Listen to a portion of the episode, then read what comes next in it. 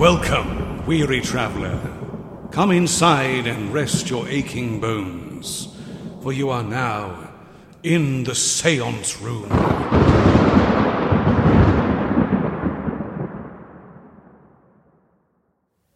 The following tale was requested by Martin Bryson through intheseanceroom.com. So, Martin, this is for you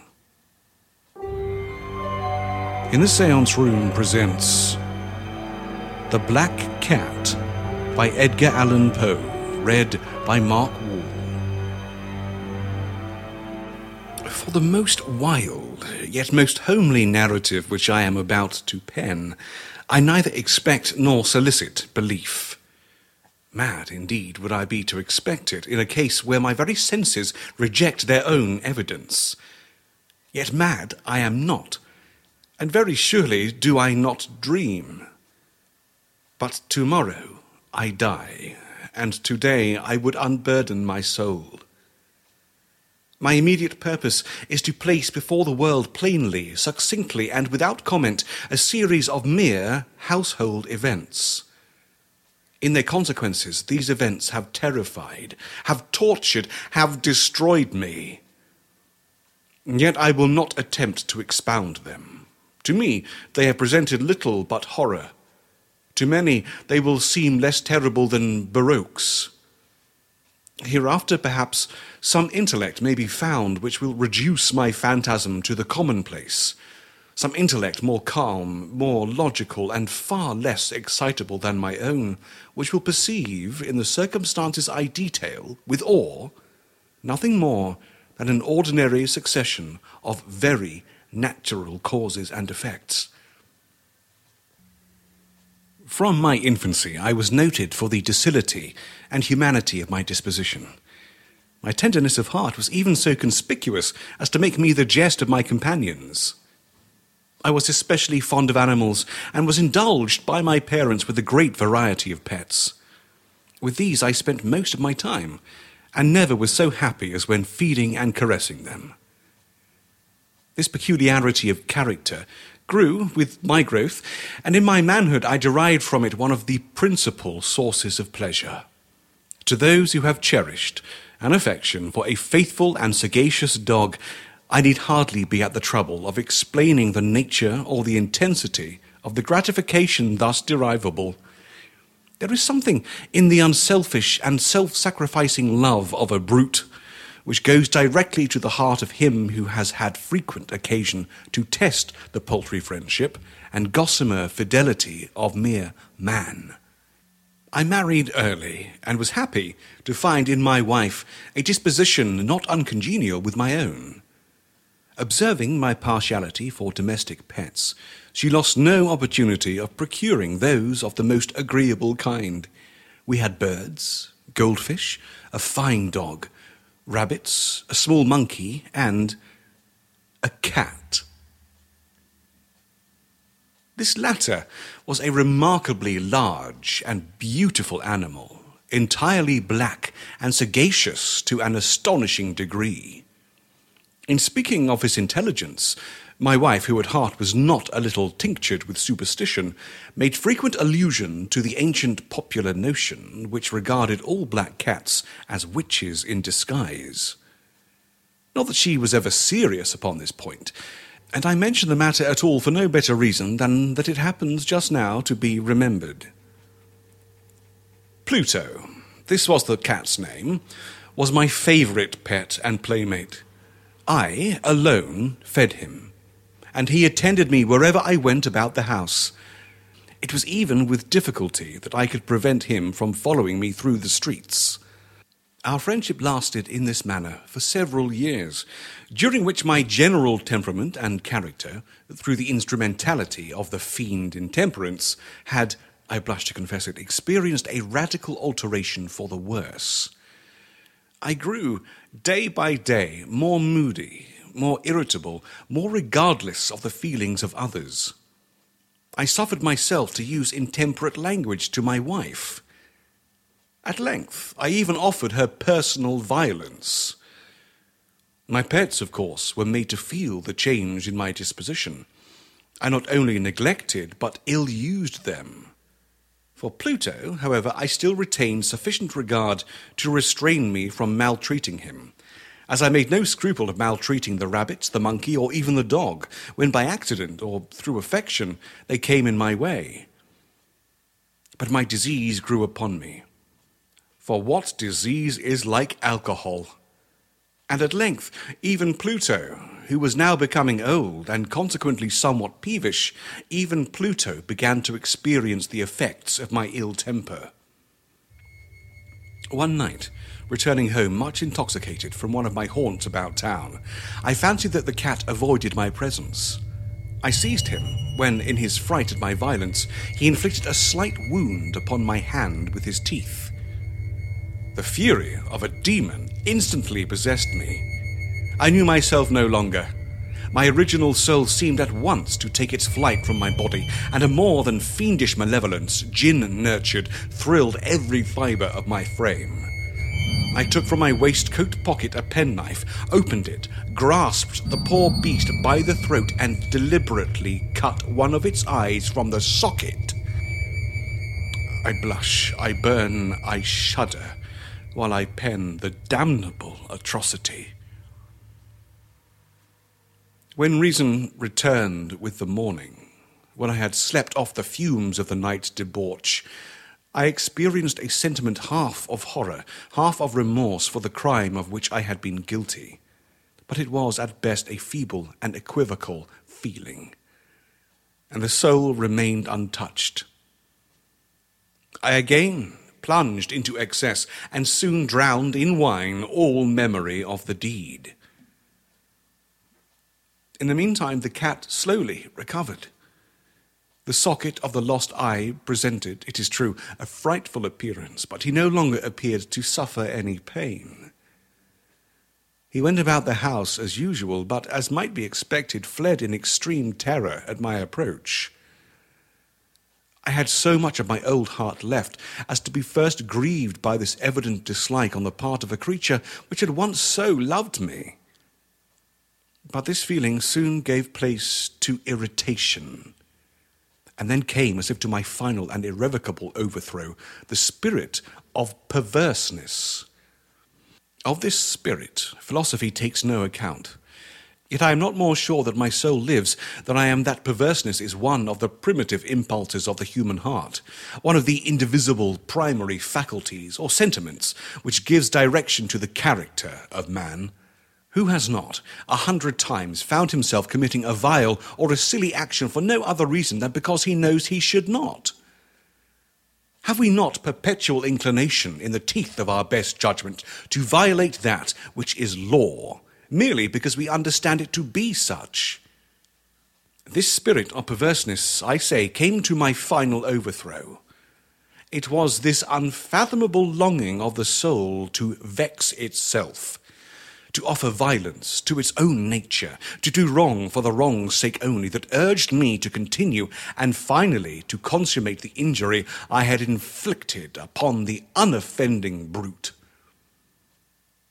One morning, in cold blood, I slipped a noose about its neck and hung it to the limb of a tree hung it, with the tears streaming from my eyes and with the bitterest remorse at my heart, hung it because I knew that it had loved me and because I felt it had given me no reason of offence, hung it because I knew that in so doing I was committing a sin, a deadly sin that would so jeopardize my immortal soul as to place it, if such thing were possible, even beyond the reach of the infinite mercy of the most merciful and most terrible God. On the night of the day on which this cruel deed was done, I was aroused from sleep by the cry of fire.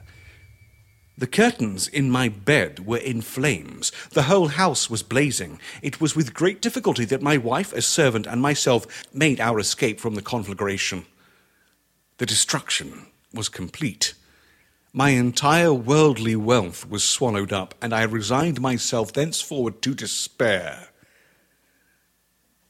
I am above the weakness of seeking to establish a sequence of cause and effect between the disaster and the atrocity, but I am detailing a chain of facts, and I wish not to leave even a possible link imperfect. On the day succeeding the fire, I visited the ruins. The walls, with one exception, had fallen in. This exception was found in a compartment wall, not very thick, which stood about the middle of the house, and against which had rested the head of my bed. The plastering had here, in great measure, resisted the action of the fire, a fact which I attributed to its having been recently spread. About this wall, a dense crowd were collected, and many persons seemed to be examining a particular portion of it with very minute and eager attention. The words strange, singular, and other similar expressions excited my curiosity. I approached and saw, as if graven in bas relief upon the white surface, the figure of a gigantic cat the impression was given with an accuracy truly marvellous. There was a rope about the animal's neck. When I first beheld this apparition, for I could scarcely regard it as less, my wonder and my terror were extreme. But at length reflection came to my aid. The cat, I remembered, had been hung in a garden adjacent to the house. Upon the alarm of fire, this garden had immediately been filled by the crowd, by someone of whom the animal must have been cut from the tree and thrown through an open window into my chamber. This had probably been done with a view of arousing me from sleep.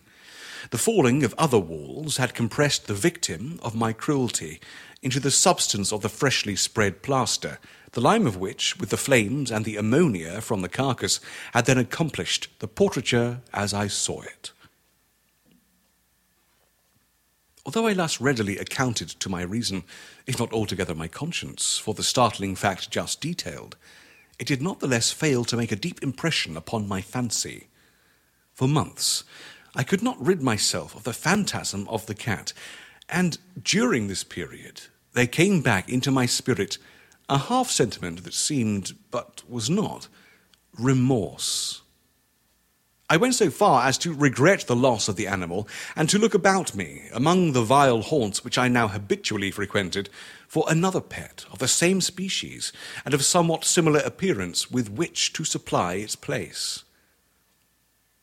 One night as I sat, half stupefied, in a den of more than infamy, my attention was suddenly drawn to some black object reposing upon the head of one of the immense hogsheads of gin or of rum which constituted the chief furniture of the apartment.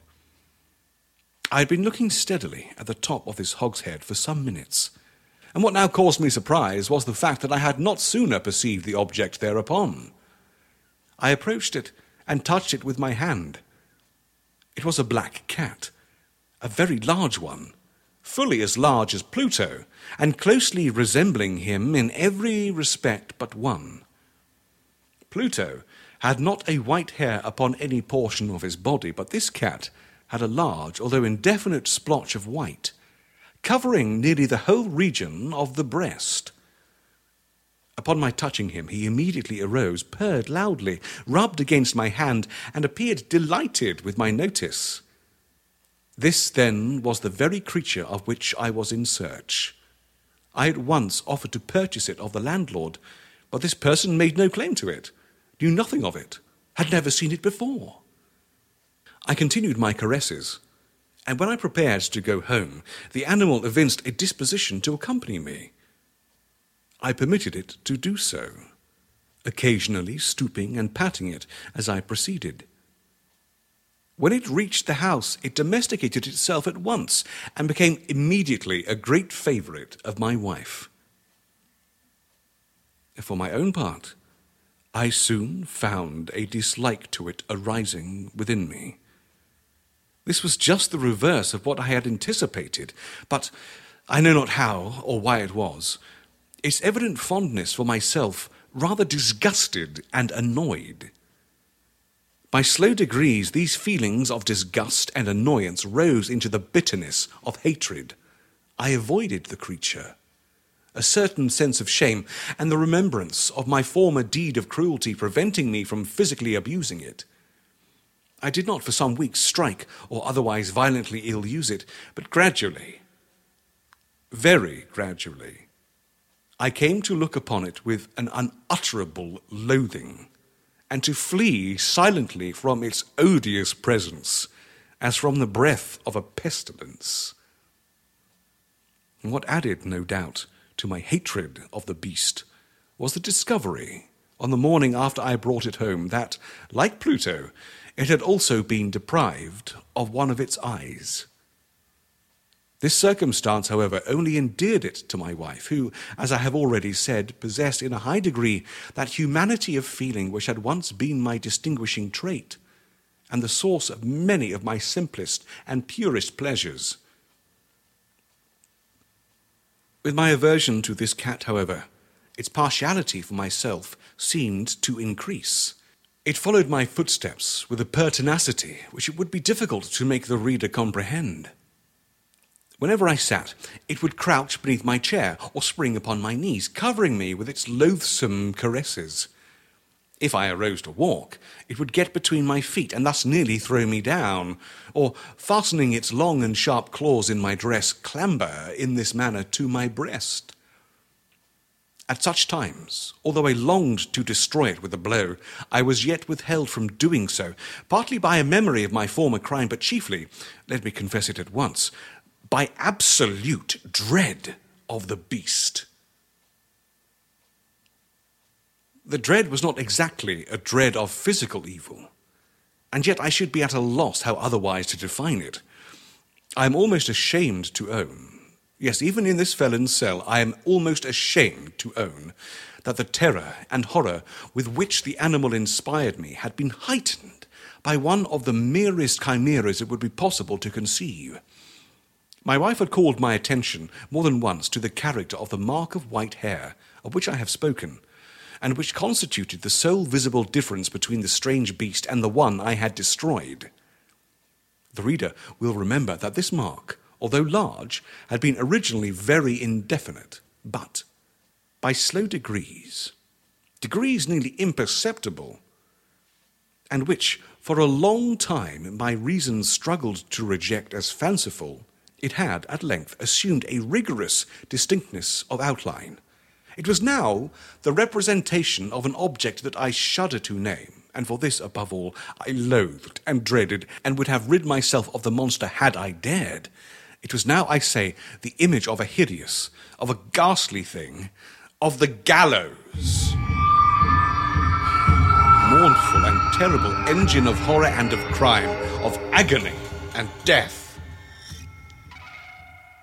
And now I was indeed wretched beyond the wretchedness of mere humanity, and a brute beast, whose fellow I had contemptuously destroyed, a brute beast to work out for me, for me a man, fashioned in the image of the high God, so much of insufferable woe. Alas, neither by day nor by night knew I the blessing of rest any more. During the former, the creature left me no moment alone, and in the latter I started hourly from dreams of unutterable fear to find the hot breath of the thing upon my face, and its vast weight, an incarnate nightmare that I had no power to shake off, incumbent eternally upon my heart. Beneath the pressure of torments such as these, the feeble remnant of the good within me succumbed. Evil thoughts became my sole intimates the darkest and most evil of thoughts.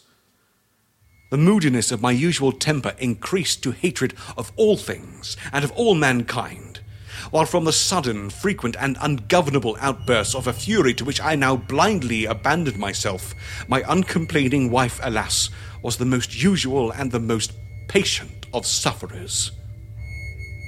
One day she accompanied me upon some household errand into the cellar of the old building which our poverty compelled us to inhabit. The cat followed me down the steep stairs and, nearly throwing me headlong, exasperated me to madness. Uplifting an axe and forgetting in my wrath the childish dread which had hitherto stayed in my hand, I aimed a blow at the animal which, of course, would have proved instantly fatal had it descended as I wished. But this blow was arrested by the hand of my wife Goaded by the interference into a rage more than demoniacal, I withdrew my arm from her grasp and buried the axe in her brain. She fell dead upon the spot without a groan. This hideous murder accomplished, I set myself forthwith, and with entire deliberation, to the task of concealing the body. I knew that I could not remove it from the house either by day or by night, without the risk of being observed by the neighbours. Many projects entered my mind. At one period, I thought of cutting the corpse into minute fragments and destroying them by fire. At another, I resolved to dig a grave for it in the floor of the cellar. Again, I deliberated about casting it in the well in the yard, about packing it in a box, as if merchandise with the usual arrangements, and so getting a porter to take it from the house. And finally, I hit upon what I considered a far better expedient than either of these. I determined to wall it up in the cellar, as the monks of the Middle Ages are recorded to have walled up their victims. For a purpose such as this, the cellar was well adapted. Its walls were loosely constructed and had lately been plastered throughout with a rough plaster, which the dampness of the atmosphere had prevented from hardening. Moreover, in one of the walls was a projection caused by a false chimney or fireplace that had been filled up and made to resemble the red of the cellar. I made no doubt that I could readily displace the bricks at this point, insert the corpse, and wall the whole thing up as before, so that no eye could detect anything suspicious. And in this calculation I was not deceived. By means of a crowbar, I easily dislodged the bricks, and, having carefully deposited the body against the inner wall, I propped it in that position while, with little trouble, I relaid the whole structure as it originally stood. Having procured mortar, sand, and hair, with every possible precaution, I prepared a plaster which could not be distinguished from the old, and with this I very carefully went over the new brickwork. When I had finished, I felt satisfied that all was right. The wall did not present the slightest appearance of having been disturbed. The rubbish on the floor was picked up with the minutest care. I looked around triumphantly and said to myself, Here at least, then, my labour has not been in vain. My next step was to look for the beast which had been the cause of so much wretchedness, for I had at length firmly resolved to put it to death. Had I been able to meet with it at the moment, there could have been no doubt of its fate. But it appeared that the crafty animal had been alarmed at the violence of my previous anger, and forbore to present itself in my present mood. It is impossible to describe or to imagine the deep the blissful sense of relief which the absence of the detested creature occasioned in my bosom.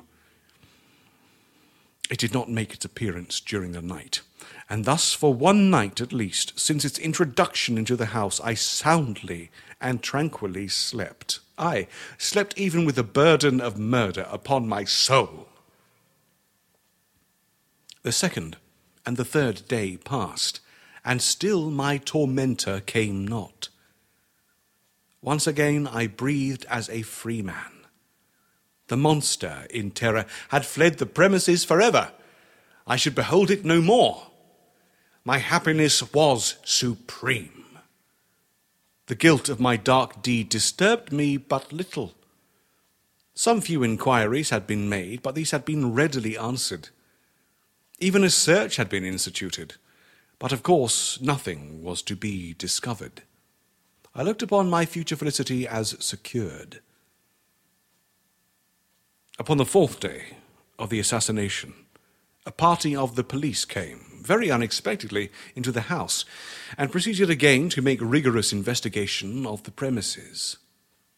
Secure, however, in the inscrutability of my place of concealment, I felt no embarrassment whatsoever. The officers bade me accompany them in their search. They left no nook or corner unexplored. At length, for the third or fourth time, they descended into the cellar. I quivered not in a muscle. My heart beat calmly, as that of one who slumbers in innocence. I walked the cellar from end to end. I folded my arms upon my bosom and roamed easily to and fro. The police were thoroughly satisfied and prepared to depart. The glee in my heart was too strong to be restrained. I burned to say, if but one word, by way of triumph, and to render doubly sure their assurance of my guiltlessness. Gentlemen, I said at last, as the party ascended the steps, I delight to have allayed your suspicions. I wish you all health and a little more courtesy. By the by, gentlemen, this this is a very well constructed house. In the rabid desire to say something easily, I scarcely knew what I uttered at all, I may say, an excellently well constructed house. These walls, are you going, gentlemen? These walls are solidly put together. And here, through the mere frenzy of bravado, I rapped heavily, with a cane which I held in my hand, upon that very portion of the brickwork behind which stood the corpse of my wife of my bosom. But may God shield and deliver me from the fangs of the archfiend. No sooner had the reverberation of my blows sunk into silence than I was answered by a voice from within the tomb by a cry, at first muffled and broken, like the sobbing of a child, and then quickly swelling into one long, loud, and continuous scream, utterly anomalous and inhuman, a howl, a wailing shriek, half of terror and half of triumph, such as might have arisen only out of hell, conjointly from the throats of the damned in their agony and of the demons that exult in the damnation. Of my own thoughts, it is folly to speak. Swooning, I staggered to the opposite wall. For one instant, the party upon the stairs remained motionless, through extremity of terror and of awe. In the next, a dozen stout arms were toiling at the wall. It fell bodily. The corpse, already greatly decayed and clotted with gore, stood erect before the eyes of the spectators upon its head, with red extended mouth and solitary eye of fire, sat the hideous beast whose craft had seduced me into murder, and whose informing voice had consigned me to the hangman. I had walled the monster up in the tomb.